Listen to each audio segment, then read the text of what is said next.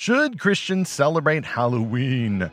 What if we call it a harvest festival? It's okay then, right? Well, we've all heard the jokes, but whether we engage or escape the holiday, we must take seriously how our neighbors perceive the holiday.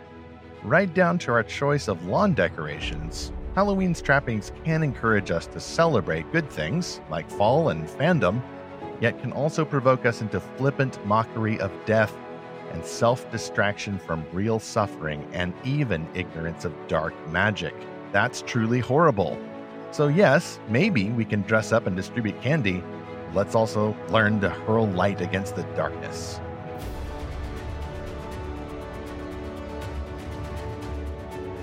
Mua ha welcome again to Fantastical Truth, the podcast from lorehaven.com. In this podcast, as at Lorehaven, we find and explore the best Christian made fantasy, science fiction, and beyond. We apply the meanings of these stories to the real world that our author, Jesus Christ, has called us to serve.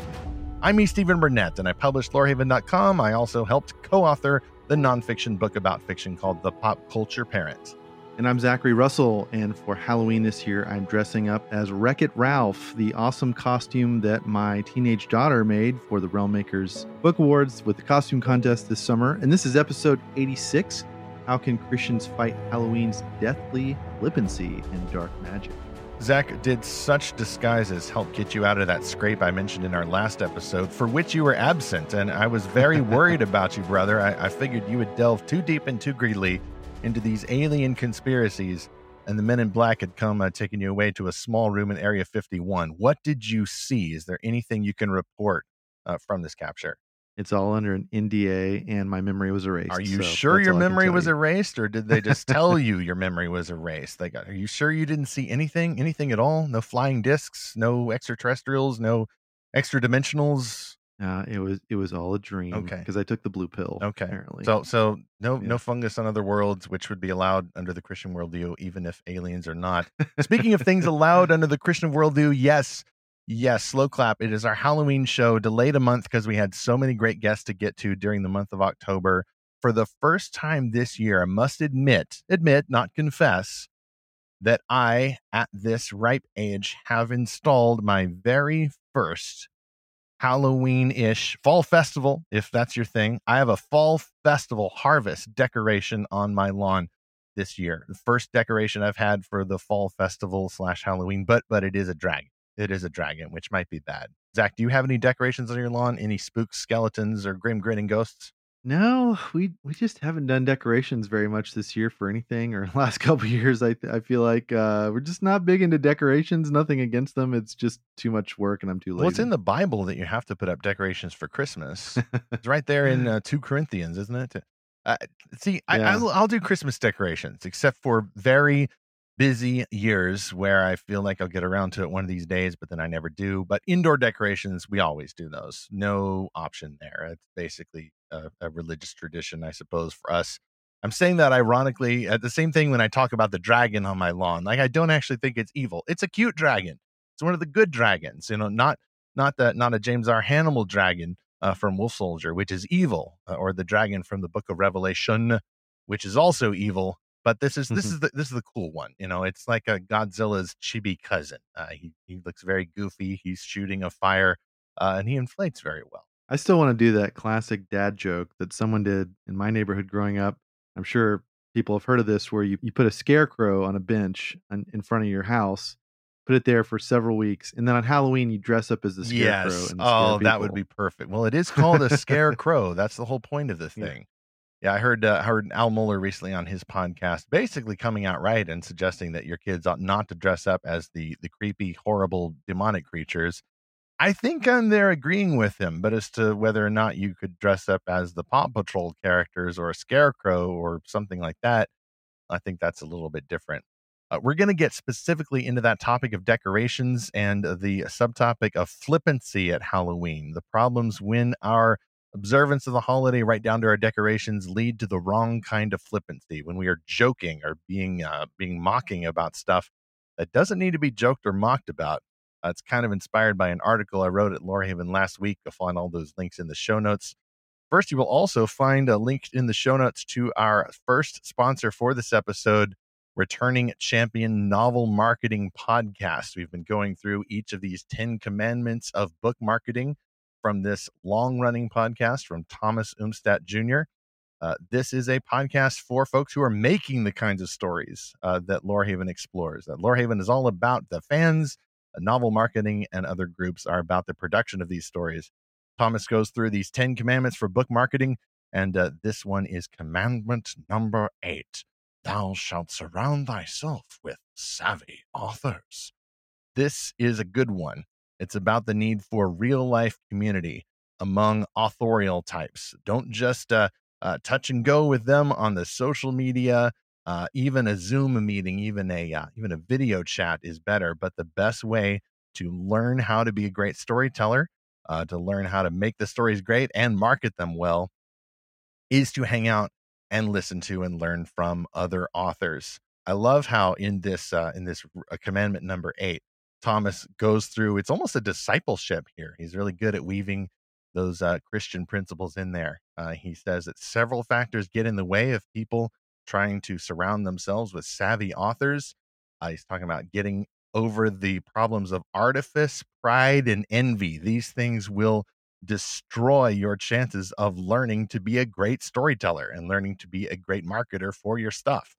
You need to listen to the novel marketing podcast, not just this episode, uh, but the whole thing. I've been listening to it for several years now, actually, uh, long before they became a sponsor of this show. You can find the links and more information in our show notes for episode 86, as well as by going to lorehaven.com slash podcast sponsors. Okay, so it is Halloween, or at least it was Halloween. Uh, mind you, all the candy wrappers on the floor. But if you're still hungry, perchance, we have the concession stand open. Uh, this on again, off again feature of the podcast where we go over these sweet, hot, piping, sugary, salty, carbohydrate infested concessions I think as long as they're not candy corn. No, not candy corn. Everyone devil. has decided it's a meme now. Candy corn is evil. um, I saw one recently that actually had the candy corn made up to look like the uh, the former president of the United States, taking advantage of the fact that it has an orange middle and a uh, and a yellow top. So candy corn, we might say, is one of those uh, less righteous elements of Halloween. And among those other less righteous elements is our first concession. Uh, this is not the episode where we do the Christian apologetics thing and we talk about the druids uh, and the dressing up like evil spirits to avoid the evil spirits and all that stuff. Uh, that is an important topic, but I feel it has been covered uh, pretty thoroughly by other podcasts and articles. Go find those on your own. Uh, we're we're trying a, a different tack uh, here, not because we want to be clever, but just because it's on our minds right now. At least it's on my mind. Uh, we're also well aware of the whole biblical freedom issue. We're not saying don't celebrate Halloween. Um, unless you feel like we should be saying that, then sure, uh, feel free to hear that. Uh, we're just not going to focus on the biblical freedom issues at this time. Yes, we are free, as scripture says, uh, but do not use your freedom uh, as an indulgence for the flesh. That's a very important corollary, not freedom for its own sake, but freedom for Christ's sake. Third, bit of a minor concession here, maybe a fun size Snicker bar. Um, I will mention, just beware, later in this episode, I might mention the Harry Potter series in a slightly positive light. We haven't done the big Harry Potter episode yet, but I've written about it a lot. Uh, yes, there are negatives to the series. I want to acknowledge that. I don't think little kids should be reading it. I think that mature Christian readers can, should they choose to. And I think that's where I find myself. Uh, we'll go over the negatives about Harry Potter in a future series, but I felt like it's important to draw some positive application from that series. Uh, more disclaimers are in my article that inspired this episode. Uh, you can get that at lorehaven.com. The article is called Don't Let Halloween Flippancy Distract You from Real Horrors and Promises. Make sure, by the way, you subscribe to Lorehaven. That way you get all the articles as we put them out, as well as the new podcast episodes on Tuesdays and the new reviews every Friday. We'll also be drawing here in just a moment from an older article I wrote just called Flippancy Kills Stories. In fact, we're going to start there by talking about what we mean by flippancy. Uh, this is a quote from the Screwtape Letters, uh, where he's talking. Well, you'll hear from him in just a moment. Uh, that means we go to our first big point here. Halloween can make light of death's darkness. Halloween can make light of death darkness. Little pun there, but my make light we don't mean the good kind, shining light in darkness, but making light, being flippant, being overly casual or glib. about serious things. And the way that I understand this, uh, Zach, is is from C.S. Lewis's understanding of flippancy. I think I've referenced this in previous episodes. Uh, flippancy in a story can kill the story, and I think it can kill an otherwise fun holiday when we are too flippant or glib about serious things. Uh, in letter 11 of C.S. Lewis's The Screwtape Letters, uh, the demonic uncle slash undersecretary Screwtape expounds on human humor. He's philosophizing about everything, that rascally devil, and he likes to classify humor in four categories. Paraphrasing here, he says, Okay, Wormwood, when the humans are laughing about something, it's for one of these four reasons. The first is joy. People are just legitimately filled with, with joy that ultimately comes from God, whether or not they know it. Uh, the second cause of humor is fun, which is a lighter version of, of joy. Three is the joke proper, which is an organized way of telling the joke, like, you know, guys sitting around in a pub coming up with some funny story. And the fourth Screwtape says is the best one for demons to make use of. The fourth reason for human humor is flippancy. And this is the direct quote. Screwtape says, quote, but flippancy is the best one of all. By one, he means the devilish use of humor. In the first place, it is very economical. Only a clever human can make a real joke about virtue, or indeed about anything else. Any of them can be trained to talk as if virtue were funny. Among flippant people, the joke is always assumed to have been made. No one actually makes it, but every serious subject is discussed in a manner which implies that they have already found a ridiculous side to it. If prolonged, the habit of flippancy builds up around a man the finest armor plating against the enemy that I know, and it is quite free from the dangers inherent in the other sources of laughter. It is a thousand miles away from joy. It deadens instead of sharpening the intellect, and it excites no affection between those who practice it. That's the end of the quote. And that's the kind of flippancy that I see sometimes, sometimes when I look at some Halloween decorations, I see this glib approach to death. Um, all the skeletons grinning, standing around, getting hung from trees. Uh, some of this imagery is making light of truly dark and disturbing things. Do we believe that it is terrible when people die? we talked about last spring the reality of death and suffering, and this year, I I, I I've seen death, you know, not just from the pandemic, but you know, death struck my family, my immediate family last spring. But I've thought this for a while. I mean, this this article I originally wrote uh, for for the speculative faith site several years ago. I, I just improved and enhanced it a little bit for a re-release, but it, it strikes me all the more now you know having having seen death more closely um i just don't think that our halloween decorations should be making fun of death being flippant about it. Death is not a joke. Uh, scripture doesn't treat it as a joke. Christians don't treat it as a joke and non-christians don't actually treat it as a joke.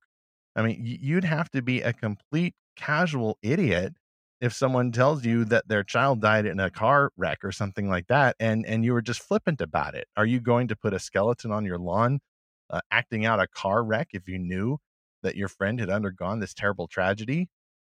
Well in that case i guess i, I just wonder and zach maybe have some thoughts on this like what is the point of putting out not just decorations of skeletons or creatures which you could show in a more redemptive context and i actually have some ideas about that they're a little high budget but if you just put out like a skeleton strung up from a tree or even the tombstones, and I'll get to the tombstones in a moment that show, you know, rest in pieces or, you know, all these all these pun names, like I find those a little bit triggering. Like, I mean, I've now have been to my dad's gravestone, you know, well, they don't they didn't have the stone yet when I was there, but been to his grave site and like that's not funny. I, I can do dark humor, uh, particularly if we're laughing at human failings, but death is not funny. Uh, death is a serious threat. The devil is a serious threat.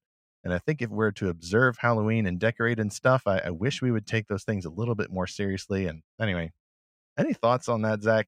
Am I am I am I just going too serious now, or what do you think? No, I I, I have a lot of thoughts about this, and I want to talk about a passage from Hebrews in a second. But first, just going back to the Screwtape letters, when you talk about flippancy, So I, I thought you were going to go somewhere else in Screwtape Letters where Lewis talks about what the devil can't withstand is mockery. Because Lewis holds up the value of mockery. Yes. Like in, in mocking the devil. Yeah. Because you know But- he's but a you're talking about defeated a- foe. That's the important thing. For the Christian, the devil is a defeated foe. If you're in Christ, if you're a member of a local church, if you are practicing to be more like Jesus according to the scriptures, so you can get closer to Jesus and his perfect joy, which leads to humor and leads to natural mar- mocking of the devil, that's fine. That is absolutely biblical. Um, the devil is a serious threat, but to an extent, we can mock him. I, I think this is different from the kind of secular flippancy that we see, especially among people who have no cause for making light of death. Death is still a very real threat to these folks. So why are you making fun of it? Do you have a savior who's conquered it? Well, I do. And even then, I take death seriously. Yeah, I think some of the flippancy that comes from the world. So this is what I want to reference in Hebrews. This is Hebrews 2, 14 and 15. So bear with me here. It says, Since the children have flesh and blood, he too shared in their humanity, so that by his death he might break the power of him who holds the power Mhm. of death, that is the devil, and free those who all their lives were held in slavery by their fear of death.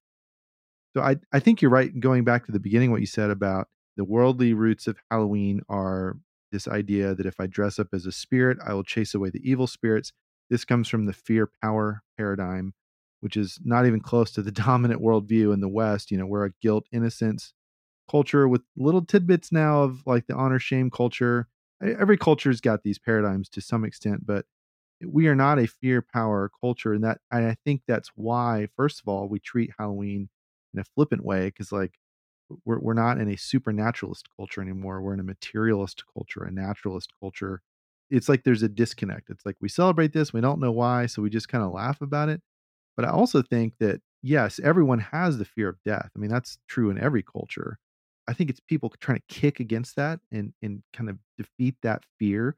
I remember going to haunted houses when I was a teenager. And I, I was doing some reading recently about this. Like, why do people like scary movies? Why do people like haunted houses? It's the best attempt people can make psychologically to break themselves of their fear of death and of their fear of evil and, and horror and of fear itself. I mean, we're seeing that now in the Dune movie and the Dune books. Fear is the mind killer. I must not fear. So there's this um, kind of humanist impulse to like, I have to conquer my fear Right. but how and, and to what end you can't save yourself and you also can't conquer your own fear of death ultimately but I- think what we're seeing is people's best attempt at that. Right. Well, that's that's the that that's where the deconstruction comes in because it's not going to work. Uh, you can put out that uh, that polystyrene gravestone on the front of your lawn uh, that you picked up at the I guess not Hobby Lobby. I don't know, maybe Hobby Lobby. I don't know. Isn't that a Christian business closed on Sundays? I mean, how much Halloween flippancy can you get there? I, I haven't been there because I don't buy those kinds of products. But if you do set that out, you know, uh, is that a way then to um, inoculate yourself against the fear that one day your name will be on a real stone tombstone like that, you know, with a fixed date of birth and death and your name on there and maybe a favorite quote or something else, depending on what you can afford?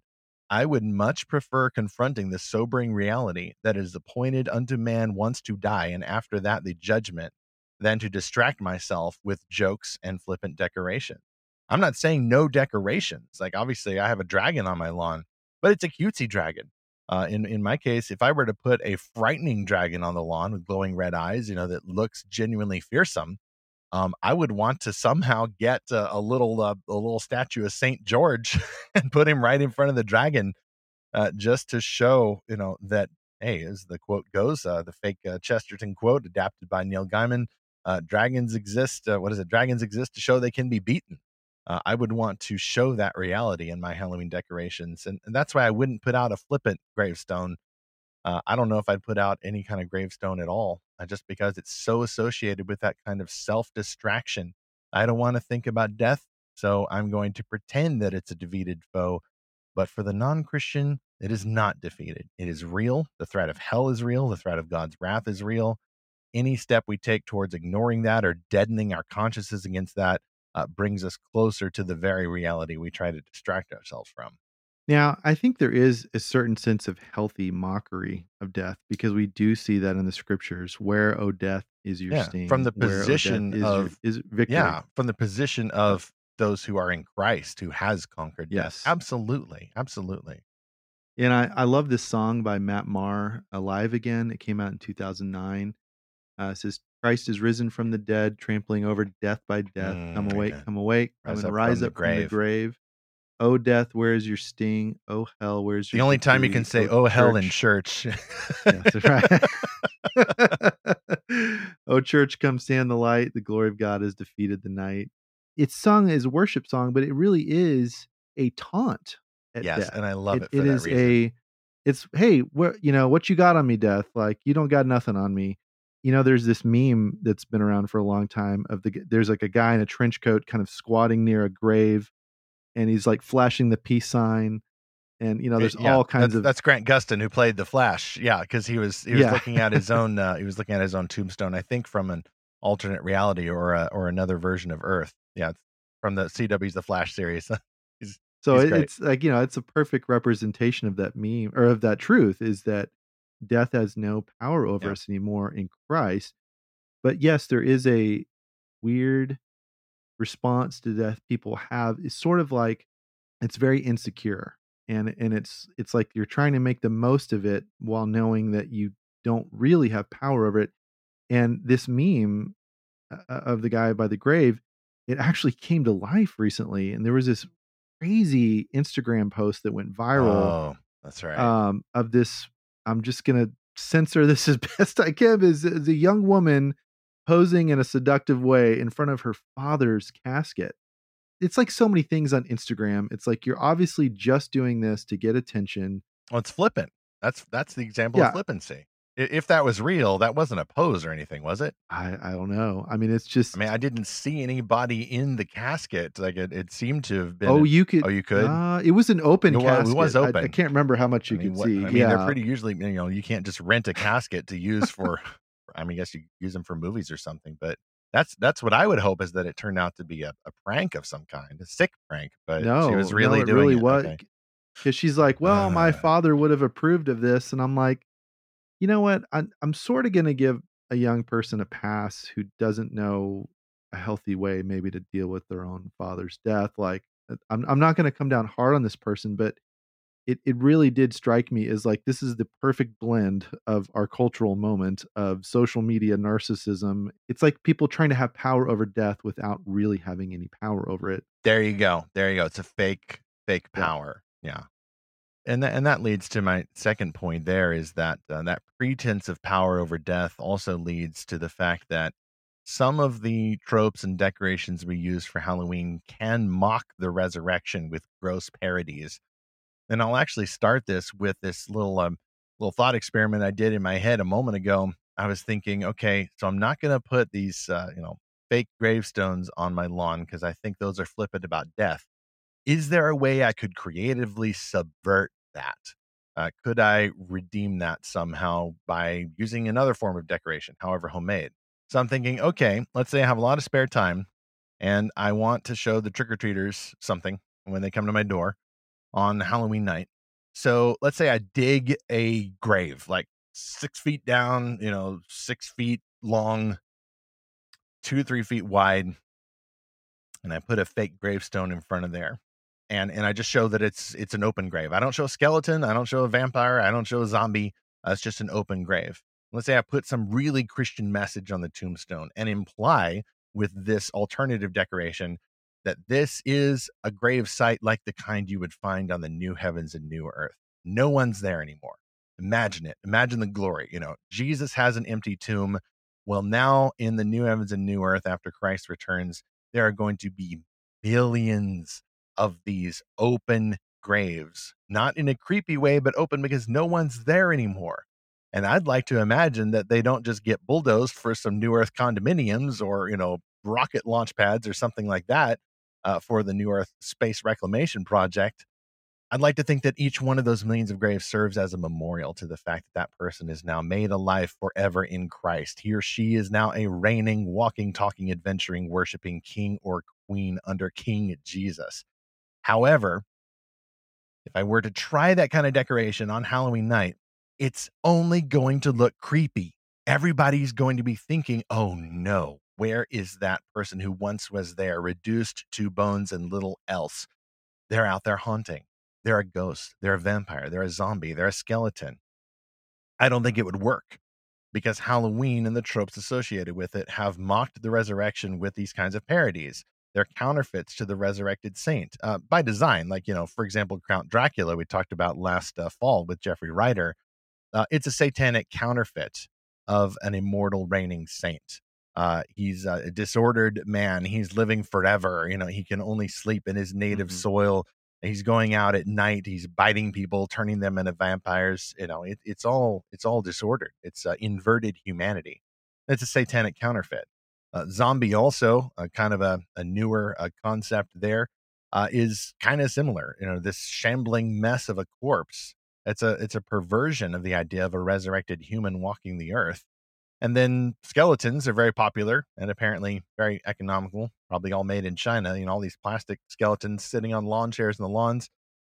They also kind of deny the reality of fully restored spirit powered people who have flesh, who have spiritual flesh. They're material beings. Uh, they're not just skeletons walking around, but they're fully restored human beings in the resurrection and you put out this parody of that oh no it's a living skeleton you know you're just constantly enhancing the idea that when the dead come back to life that is a terrible creepy unnatural thing the dead are supposed to stay dead but in christianity the dead are not supposed to stay dead everybody's immortal one way or another you're going to live forever in heaven that is a new heavens and new earth or you're going to live forever in hell i just i'm uncomfortable with these parodies of the resurrection. Uh, and I, I think that Christians ought to think seriously about whether or not we participate in those. Unfortunately, I don't think we can come up with a godly version of that, like my St. George statue in front of the dragon, uh, because the imagery is just automatically creepy, automatically creepy at Halloween. It was interesting how in season three of The Walking Dead they leaned into this with the character uh, Hershel, oh, who's okay. this kind of he's this old farmer, kind of wise old man.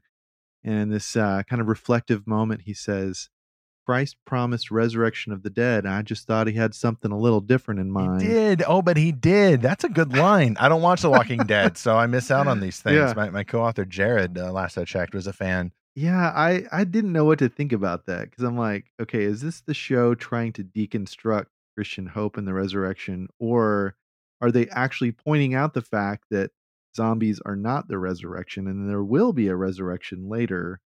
It, i didn't know what to think of it, it it's kind of hit somewhere in the middle for well, me Well, that's probably it, by design um you know they, they yeah. want to appeal to as many people as possible and it, it sounds like you can interpret that both ways if you if you wanted to yeah so do, do zombie shows really show what people think will happen or what people fear would happen because you know it, it would be kind of fearful if you lived in this belief system that after I die, something could happen to my body without my permission. Right. Like my either I become a zombie or I become a vampire, like I'm feeding on other people, or I become this ghost that's sort of trapped. I think it, it just again it points to the uncertainty people have and the sort of powerless power people try to have over death because most people don't know what's going to happen after death and why we get so many uh, stories where you know it's like death is on the line. Yeah, I just if I were to make an application here, and it's not like I have kids or going out trick or treating or something, but of all, a lot of our listeners might, and they may have already come to this conclusion. And in that case, I would enhance their reasoning with this: uh, Does it help, even in little ways, to cultivate a biblical view of death and resurrection? Uh, if you or your kids or whomever are dressing up as this ghost or vampire or a zombie, does that even in small ways reinforce the flippancy or the parody of the resurrection? I'm not sure that it does. Uh, I think there may be a way, though, to redeem that. Um, it's certainly not by avoiding any kind of dress up.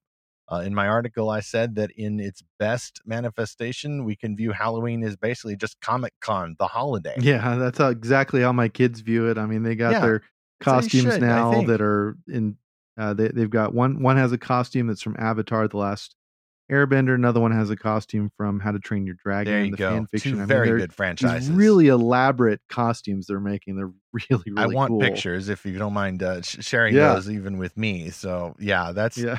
I, I love that aspect of Halloween because even if you're not specifically celebrating the resurrection uh, or telling people to be more serious about the sting of death, celebrating great stories is, I think, the best Mhm. way to steer Halloween. You're dressing up as a hero. Uh, or, or even a villain, you know, go out there like Thanos, you know, have your little plastic glove with the gems plugged into it. Everybody knows Thanos is the bad guy. Uh, there's a lot less risk that you're going to contaminate the culture by being flippant about bad guys or death or whatever, because we all agree that Thanos is the bad guy. Could you dress up as Dracula though? I've thought about it because I'm a fan of the book, um, but I don't want to dress up as Dracula because the understanding about Dracula has gotten confused. He's either a wacky cartoon character on a cereal box uh, or an anti-hero played by Gary Oldman or somebody we'd have a lot more cultural lifting to do before we can have people look at a Dracula costume and go, "Oh, that's terrible." You know, basically you're dressing up as you know somebody like Harvey Weinstein or or you know reputably accused abuser uh, times ten. Uh, we need to have that kind of revulsion. Don't dress up as Hitler at Halloween. that's uh, that's also easily identified as somebody evil. I keep waiting for someone to dress up as Dr. Fauci and everyone not know which way they're why they're dressing Oh, up that that's way. Are they dressing up that way to honor him or to mock him because he's so controversial? Like, put fangs But I on think- him. I It'd be think pretty that'd be a- easily a, a mockery there. Or put a halo on him, and that would also be a, Yeah. tribute.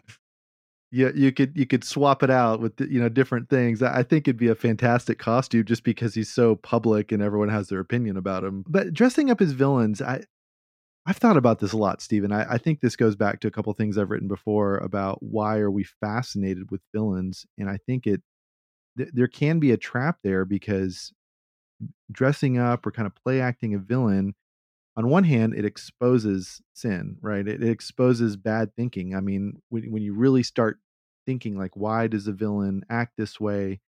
it can be a good thing because then you can see in your own heart like here is how i am similar to a villain and like i got to watch out. but on the other hand i think there's there's wisdom in guarding your heart you know? Above all else guard your heart for it's the wellspring of life and sometimes we we can want to pretend to be a villain because it gives us that imaginative freedom to kind of see ourselves in that story as the bad guy free as free from you know the bonds of morality and society and like i don't have to be the the good girl i don't have to be the good boy anymore i can i'm free to be whoever i want to be. I, I think there can be a danger there but it, it's a subtle danger and it and it's not you know i, I don't think someone dressing up as thanos is going to wipe out half the life in the universe or anything but it can sort of lead you down that road of thinking, well, what if I could get rid of the people I don't like, Right. you know, with the snap of my fingers? And it, it's, I don't know. I think you got to watch out for that a little Yeah, bit. Thanos is the ultimate manifestation of cancel culture, by the way. Uh, and yet, you know, if if you study the character, at least as portrayed in uh, in those last films of the NCU, MCU, then you understand that he had his reasons and he was complex and you know one of the better Marvel villains. Uh, and it opens up opportunities for conversation in the best kinds of context. But if it's a character who's been just flippantized, or, or let's say you're dressing up as the Joker with no Batman in sight, then yeah, that that may reveal something about your motives. And it really is about really is about the motives, uh, not just the mask that you're wearing on the surface, but uh, the reasons you have for that deep down in your heart. By the way, I, I must again admit that I have dressed at one point as uh, Harry Potter, uh, complete with uh, Scar. Um, actually, it was a fairly good cosplay. Obviously, a older version of Harry Potter, and Lacey was Hermione. That was several years ago. And I'll explain uh, that and why I want to talk about Harry Potter a little in just a moment. Uh, first off, I'm determined to attempt this segue. If you're dressing up as somebody, you may need to have a choice of blades, uh, which oddly enough reminds me of our next sponsor, a new one to the show this time. This is D.N. Woodward's fantasy novel, A Choice of Blades. And its description is, and I quote, with no knowledge of his true heritage, a young rancher, Leon Waldman, must forge a bold path for survival when he is tossed into a legendary world of powerful skin changers and deadly creatures of myth.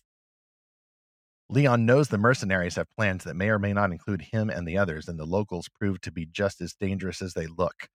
Come what may, he is determined to stick to a promise made to his grandfather, a promise to find a way home for him and those forced through the portal with him.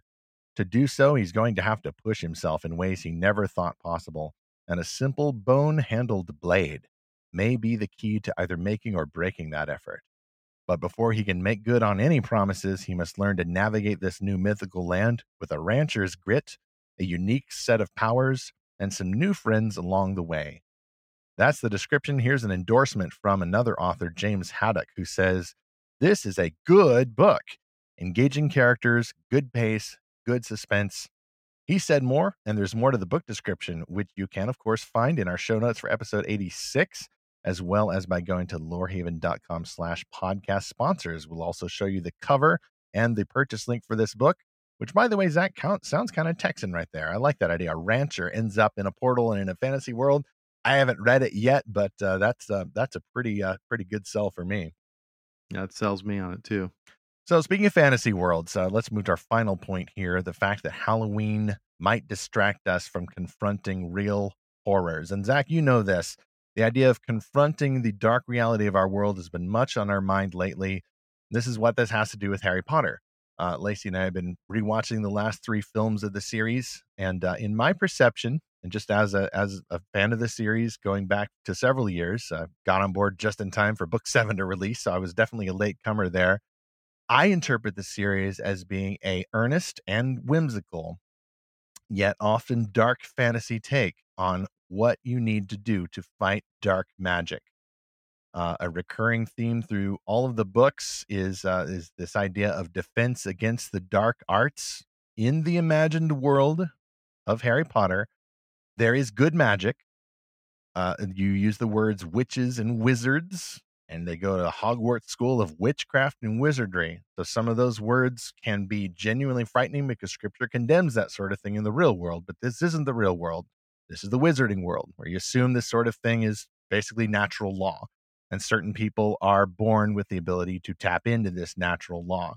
In movie six, which is a good adaptation of the book, uh, the wizard Dumbledore, most people know he's the big good, despite being flawed, shows up in a flashback to talk with uh, the little boy who will eventually become Lord Voldemort.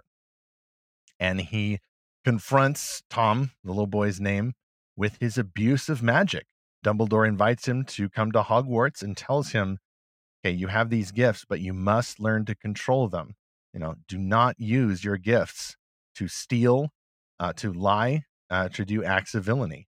Uh, Dumbledore tried to redeem this creepy child, uh, tried to teach him right from wrong, and obviously it didn't work. Uh, the whole series is about just that kind of resistance to dark magic. And I'm increasingly aware of the fact that many Christians are so casual about our world that they believe we're still living in a neutral world.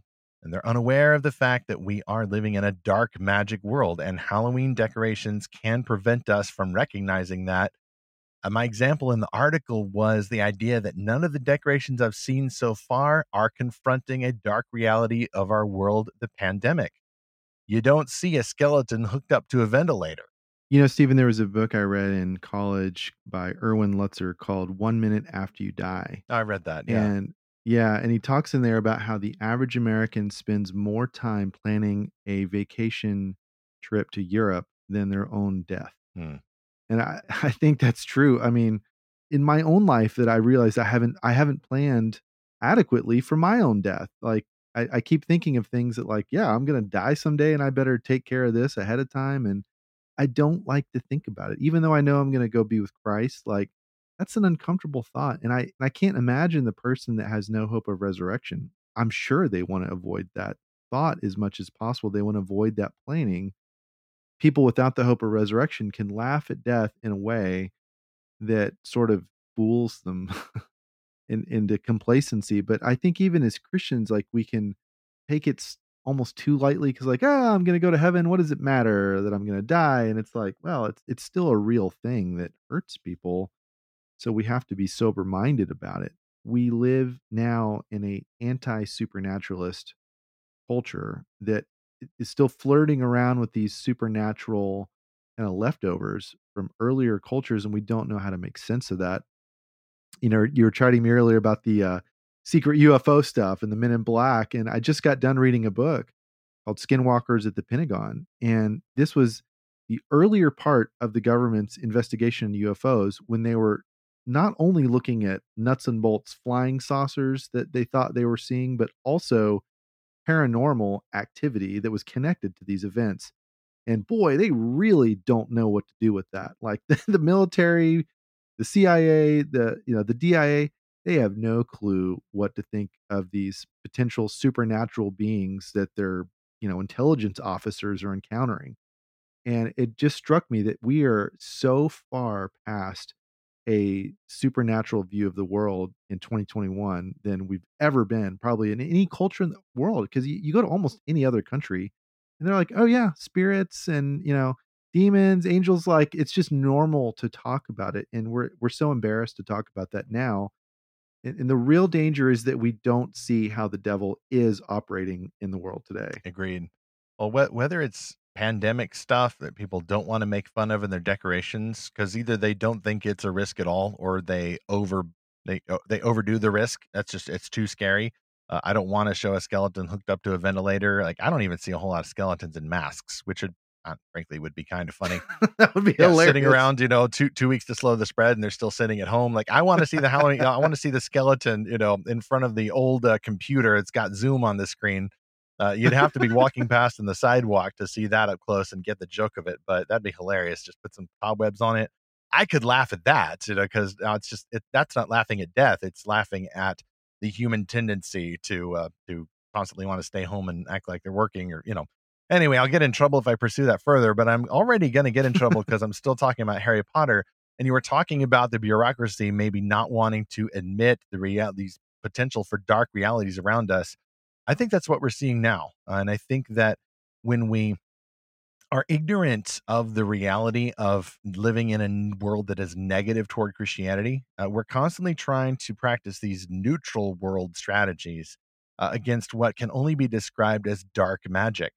Uh, and one of the best recent examples of that was the Twix ad that went viral a few days ago as we record, uh, which literally shows a little boy who wants to dress up as a girl, and then his magical nanny turns out to be a witch and apparently puts a hex on the little boys who are making fun of our hero child. It is the overt, for whimsy and a little revenge fantasy, it is the overt conflation of sexual identity and witchcraft. That I find genuinely disturbing, and I cannot laugh at that. It goes back to that long tradition of uh, Satanism and personal expression. Uh, it points toward that ultimate disordering of the human identity. I don't want to laugh at that. I don't want to ignore that. I don't want to be like the Ministry of Magic uh, in Harry Potter, uh, which, given the fact that Lord Voldemort is returning to power, puts that news under complete lockdown. Doesn't want to deal with it doesn't want to talk about it. Uh, there's even mess with the Wizarding World media and everything. Uh, they simply refuse to confront that reality that the Dark Lord is back and stuff's about to get real, and we need to train in defense against the dark arts, which Harry and his friends end up doing on their own because their school is being taken over by people who are refusing to confront the reality of dark magic all of that, you know, just seeing that again in the films is relevant all over again.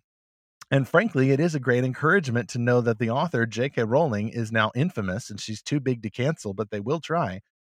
I think she believes what she was writing about. I think that she does believe in the reality of dark magic and in the reality that mainstream media will ignore it. And she has decided to very boldly take a stand in at least one area you know she still has a lot of left views uh, but when it comes to things like transgenderism and that sort of thing uh, particularly uh, for children and redefining what a woman is she is very clearly set against that and god bless her for that at least in the common grace way. I hope that she is uh, she's a believer. I don't know some people say yes obviously the harry potter series is christian. Like well there's some christianity in there but that doesn't mean the author's a believer I think that stories like Harry Potter and maybe better celebrations of Halloween can help us confront real horror rather than being flippant about it. I don't believe in white magic. I believe in Christ's glory and his power through his sacrifice and resurrection. that is sufficient to fight the dark magic. But I do use the word fight there. There is dark magic, metaphor or real, in the world. Uh, increasingly, it is rising to power, like Lord Voldemort. Uh, people are using their personal identity uh, and their selfishness and their their wicked behavior uh, to try to insist that everybody approve of their dark magical roles, and Christians cannot do that. And we, through our stories and our celebrations, we have to find ways to resist that, and then even overcome the evil with good. I think what makes it hard to see a lot of the dark magic at work in the world is a lot of social movements are advancing through victimhood culture and through what I call victim supremacy.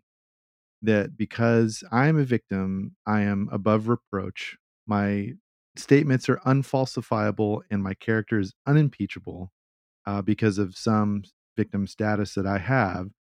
And therefore, I can do whatever I want to you. Criticizing me is inexcusable. You know, there's quite a bit of power behind a lot of the people that say they're powerless and I, I think a lot of people don't know how to discern that sometimes is that you can be very very powerful while pretending to be weak. I mean this is the classic wolf in sheep's clothing and you know this can happen in very small ways this can happen in very personal ways. A lot of individuals can behave this way pretending to be weak while actually being very strong and ravenous and i think as christians we we can sometimes be too simple in how we evaluate personal interactions and and we can mm-hmm. think well this is what this person is saying. They must be telling the truth. And like a lot of people are a lot more deceptive than we assume. I, I want to go back to something you said stephen a minute ago about you know how flippancy towards death and halloween can make us forget the real horror of death and especially with the pandemic there was this paper i read a while back by theologian john swinton and he talks about the theology of the cross and like having a proper theology of suffering versus our what he calls glorious medicine and how we, we can mm-hmm. sometimes way too much put our hope in medicine which is really just putting our hope in ourselves or versus science, having the science. Yeah right versus having a you know a proper understanding of god's comfort for us even in the midst of suffering that won't go away I'm so struck by this. Like I, I, read this before the pandemic, and I keep thinking about it during the pandemic. Um, John Piper has written a little bit about this coronavirus and the Christ, how we have to have a proper understanding of death and suffering. We can't just substitute medication for hope in the resurrection. And I think, yes, we need medicine, but that can't be our hope.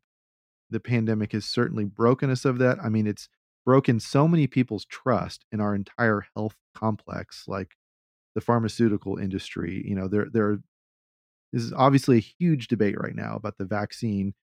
I, I think people are really coming out of their idolatry in a sense of the self, ultimately, of science, of better living through chemistry, you know. I think we have many means of trying to deal with the reality of horror in a world, whether it's the pandemic restrictions or dark magic or the idolatrous attitudes that lead people to pursue dark magic.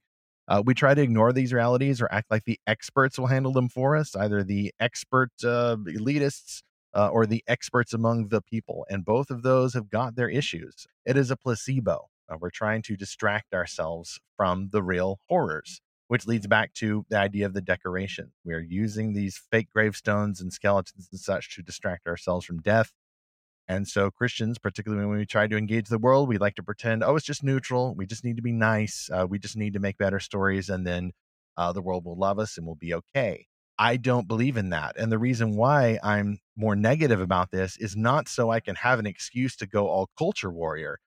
I want to learn better how to love my enemies. I want to learn better how to confront death and suffering and all of these things. Uh, it will not do to pretend that these things actually aren't so bad or are something that I can just laugh about. I want to deal with the reality as it is.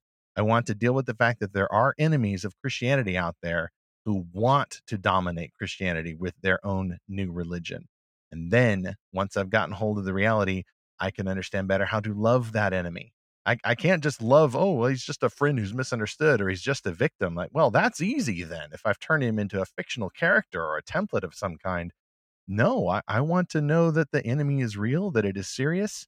Uh, that, and if it's a person or a faction or group of people, I want to learn how best biblically to love and serve that person, even while resisting their evils. I must overcome evil with good. It will not do if I'm adding an asterisk next to the evil.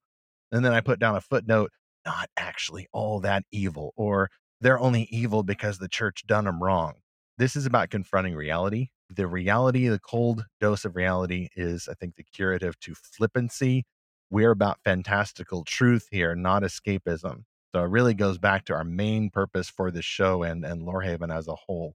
We want to use these kinds of stories to understand reality better and to cut through some of the fake fantasies that get around that are really just the wrong kind of escapism. Well, to you, our fantastic listeners, we would love to hear from you about your thoughts on this episode, on Halloween, on horror, on death, resurrection. What are some stories that you have read that you feel like dealt with these, these topics in a really responsible way or in a healthy way, in a way that made you think about something new? Send us a note to podcast at lorehaven.com or look us up on Facebook, Instagram, and Twitter. Look for Lorehaven. You can also subscribe to Lorehaven, lorehaven.com slash subscribe. And by the way, as you're corresponding with us, I want to know what excellent Christian made fantasy, science fiction, or beyond that you have read this year. Zach and I are hoping just to do a big reader celebration episode in another few months or so, corresponding with a big announcement we are planning for Lorehaven. So so reach out to us, tell us what titles you have enjoyed the best, and share your strategies for how to read as many books as possible while enjoying the experience. Next on Fantastical Truth, well, I've already mentioned what's next on Fantastical Truth, but we are looking into even more topics and guests as we move closer to the end of this year and also toward that 100 episode benchmark. We will officially at that point be a three digit podcast. Uh, we have been looking forward to that for quite some time. So we have some big plans in the works, as I mentioned. Uh, look forward to hearing from you guys about that. Meanwhile, as you celebrate Halloween, if you celebrate Halloween, just make sure not to be flippant about it. Let's not mock death in a pagan way. We can laugh at death. We can laugh at the devil more because he is a defeated foe, but he's still a serious foe, and death still has a sting. It has not been nerfed yet. Jesus is the victor. We can hope in him, but let's make sure that our hope leads us to confront reality, to look forward to the resurrection, to ignore the parody versions of that, and to confront real horror that does continue to infest our world as we continue to seek and find his fantastical truth.